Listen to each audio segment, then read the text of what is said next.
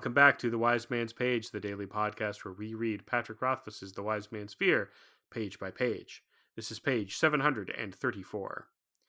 When Vashet returned to the small park, I was already sitting on one of the stone benches, waiting for her. She stood before me and sighed gustily. Lovely, a slow learner, she said, in her perfect Aturan. Go, fetch your stick then.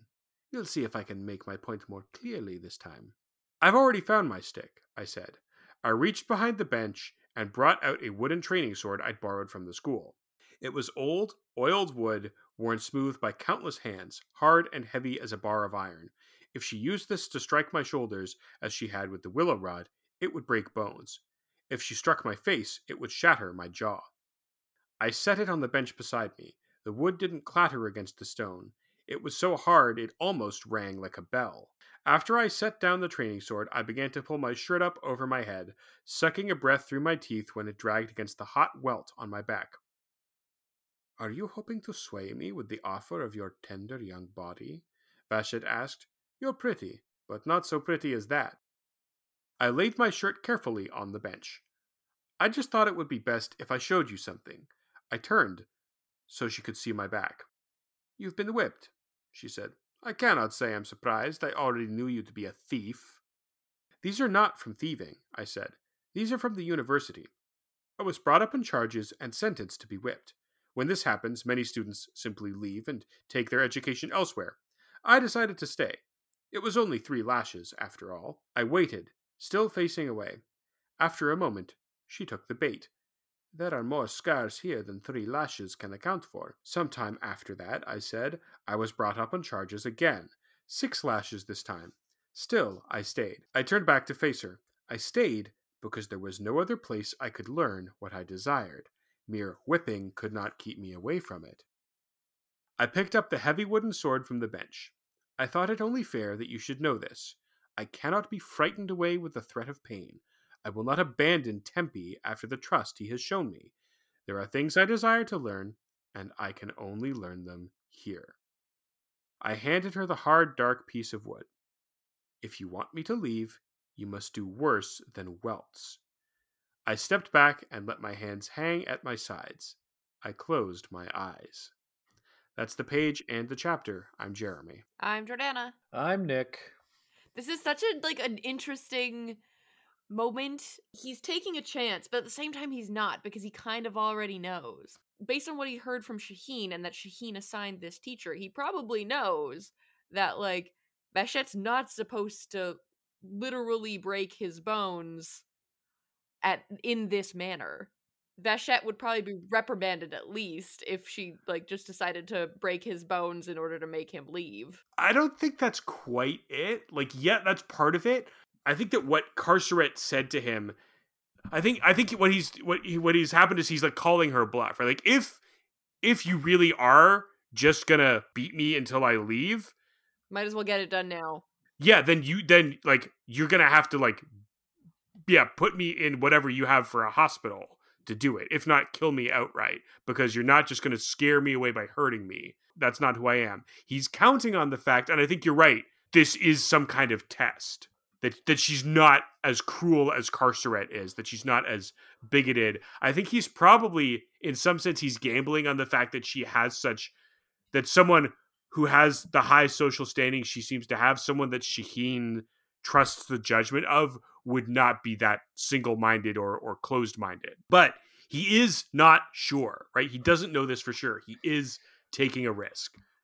But as we find out on the next page, he's not completely sure that he's right about this but it is kind of the culmination of the culmination, the next level, I guess, of the, what he's uh, endured at the university, and even even before that, like he has a goal in mind, and he will endure all kinds of humiliation and physical pain in order to achieve that goal. And what's more, there's a friend who took a risk for him. Is uh, it's not just him on the uh, on the chopping block. I know I've been uncharitable to Kvothe before, but I think this is a really good example where you know maybe he would cut and run if uh, if Tempi wasn't uh, implicated here. Maybe he would say, "All right, forget it. I'll find another way to find my answers." But because Tempi is there, he almost has no choice. I think he understands. They don't say so, but it's pretty clear that like they're going to kill Tempi or like banish him or something if Kvothe fails. Like he knows that he's being tested not just for his own sake. Exactly. Whatever it is, it won't be good. They made it pretty clear at the trial if Carceret gets her way, Tempi will be exiled, and Tempi made it clear that for him that would be as bad or worse than death. Getting back to something I was saying a couple of pages ago, the decision Kvothe makes here tells us about his character. Rather than risk his friend being exiled, he is willing to endure broken bones and torment if he's not right about this. And as we learn in a couple pages, it's a pretty well reasoned gamble, actually. Yes. And of course, Kvothe is also doing this in the most theatrical way he can to make his point. He's playing to his own strengths, right? He's not just saying, just so you know, like I've been whipped before. He brings her the nastiest thing he has close to hand that she could reasonably beat him with, and then makes a point of taking off his shirt to show her his scars, and then gets her to like more or less baits her into asking how he got them. Yeah, and it, it doesn't hurt that the scars are a great metaphor for the And- lengths he's willing to go to, to like what he'll endure to get his answers and to. What would he have done if it didn't work? Like, would he still have just been like, also this information? Yeah, it probably wouldn't have been quite so theatrical. It'd been like, oh, by the way, these scars are because I uh, I needed something and uh, and I had to endure it. But you know, it wouldn't have been quite so smooth. Well, but he does lay the bait expertly, right? He he said like he he gives her something for free, right? He takes the shirt off and she assumes that he's been whipped because he's a thief and and that gives him the opportunity to say, "No, actually, I was beaten at school." And he tells her, "I was beaten 3 times. I had I got 3 lashes." When he knows there's more scars than that on his back and most people are just not going to be able to resist. Hold on, that's more than like are you bullshitting me? That's more than 3 scars.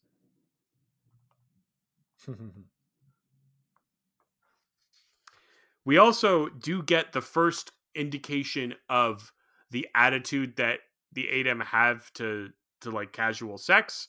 Uh, because Vashet, when he takes off his shirt, Vashet's like, "Are you trying to like get out of this by seducing me? Because like you're pretty, but you're not that pretty."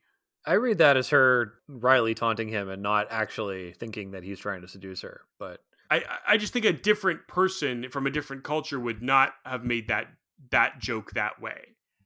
But we also, as second, as reading it a second time readers, we pick up on that where a person reading this for the first time wouldn't.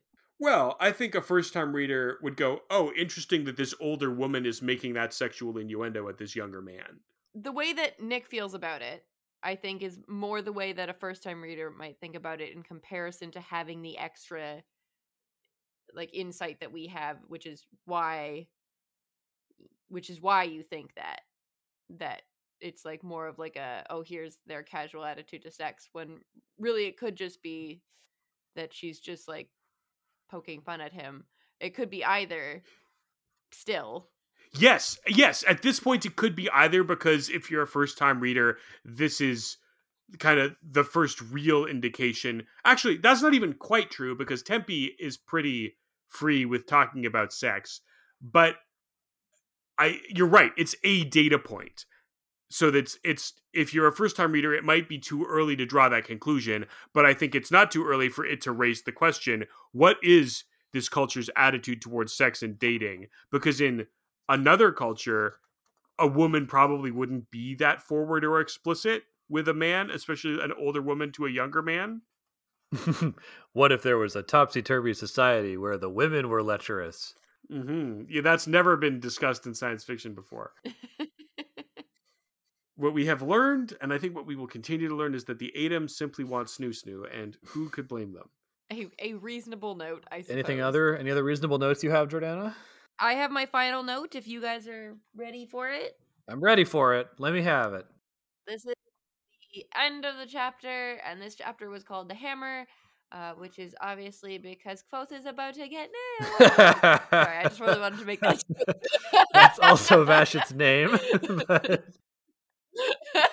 no, I know, but it Wow. was, it was Wow. one I've been trying. I really wanted to make that joke. It was so funny. I tried really hard. You should have seen the face I made, Jordana. That joke did land. Oh, good. Rest assured. yeah, Jordana, are you from a topsy turvy alternate world where women are lecherous? No, I'm, I'm sure I've met lecherous women. Actually, no, that's yeah, I've definitely met lecherous women. So, and Jordana will tell you all about that on our spicy Patreon episode in, in February. let's not. I don't want to out anybody. Well, listeners, we are about to embark on uh, a cavalcade of leching uh, in the upcoming chapters. So don't go too far. Keep your ears glued to this same podcast channel because we'll be back for a good lech on tomorrow's page. uh, the wind. Wind.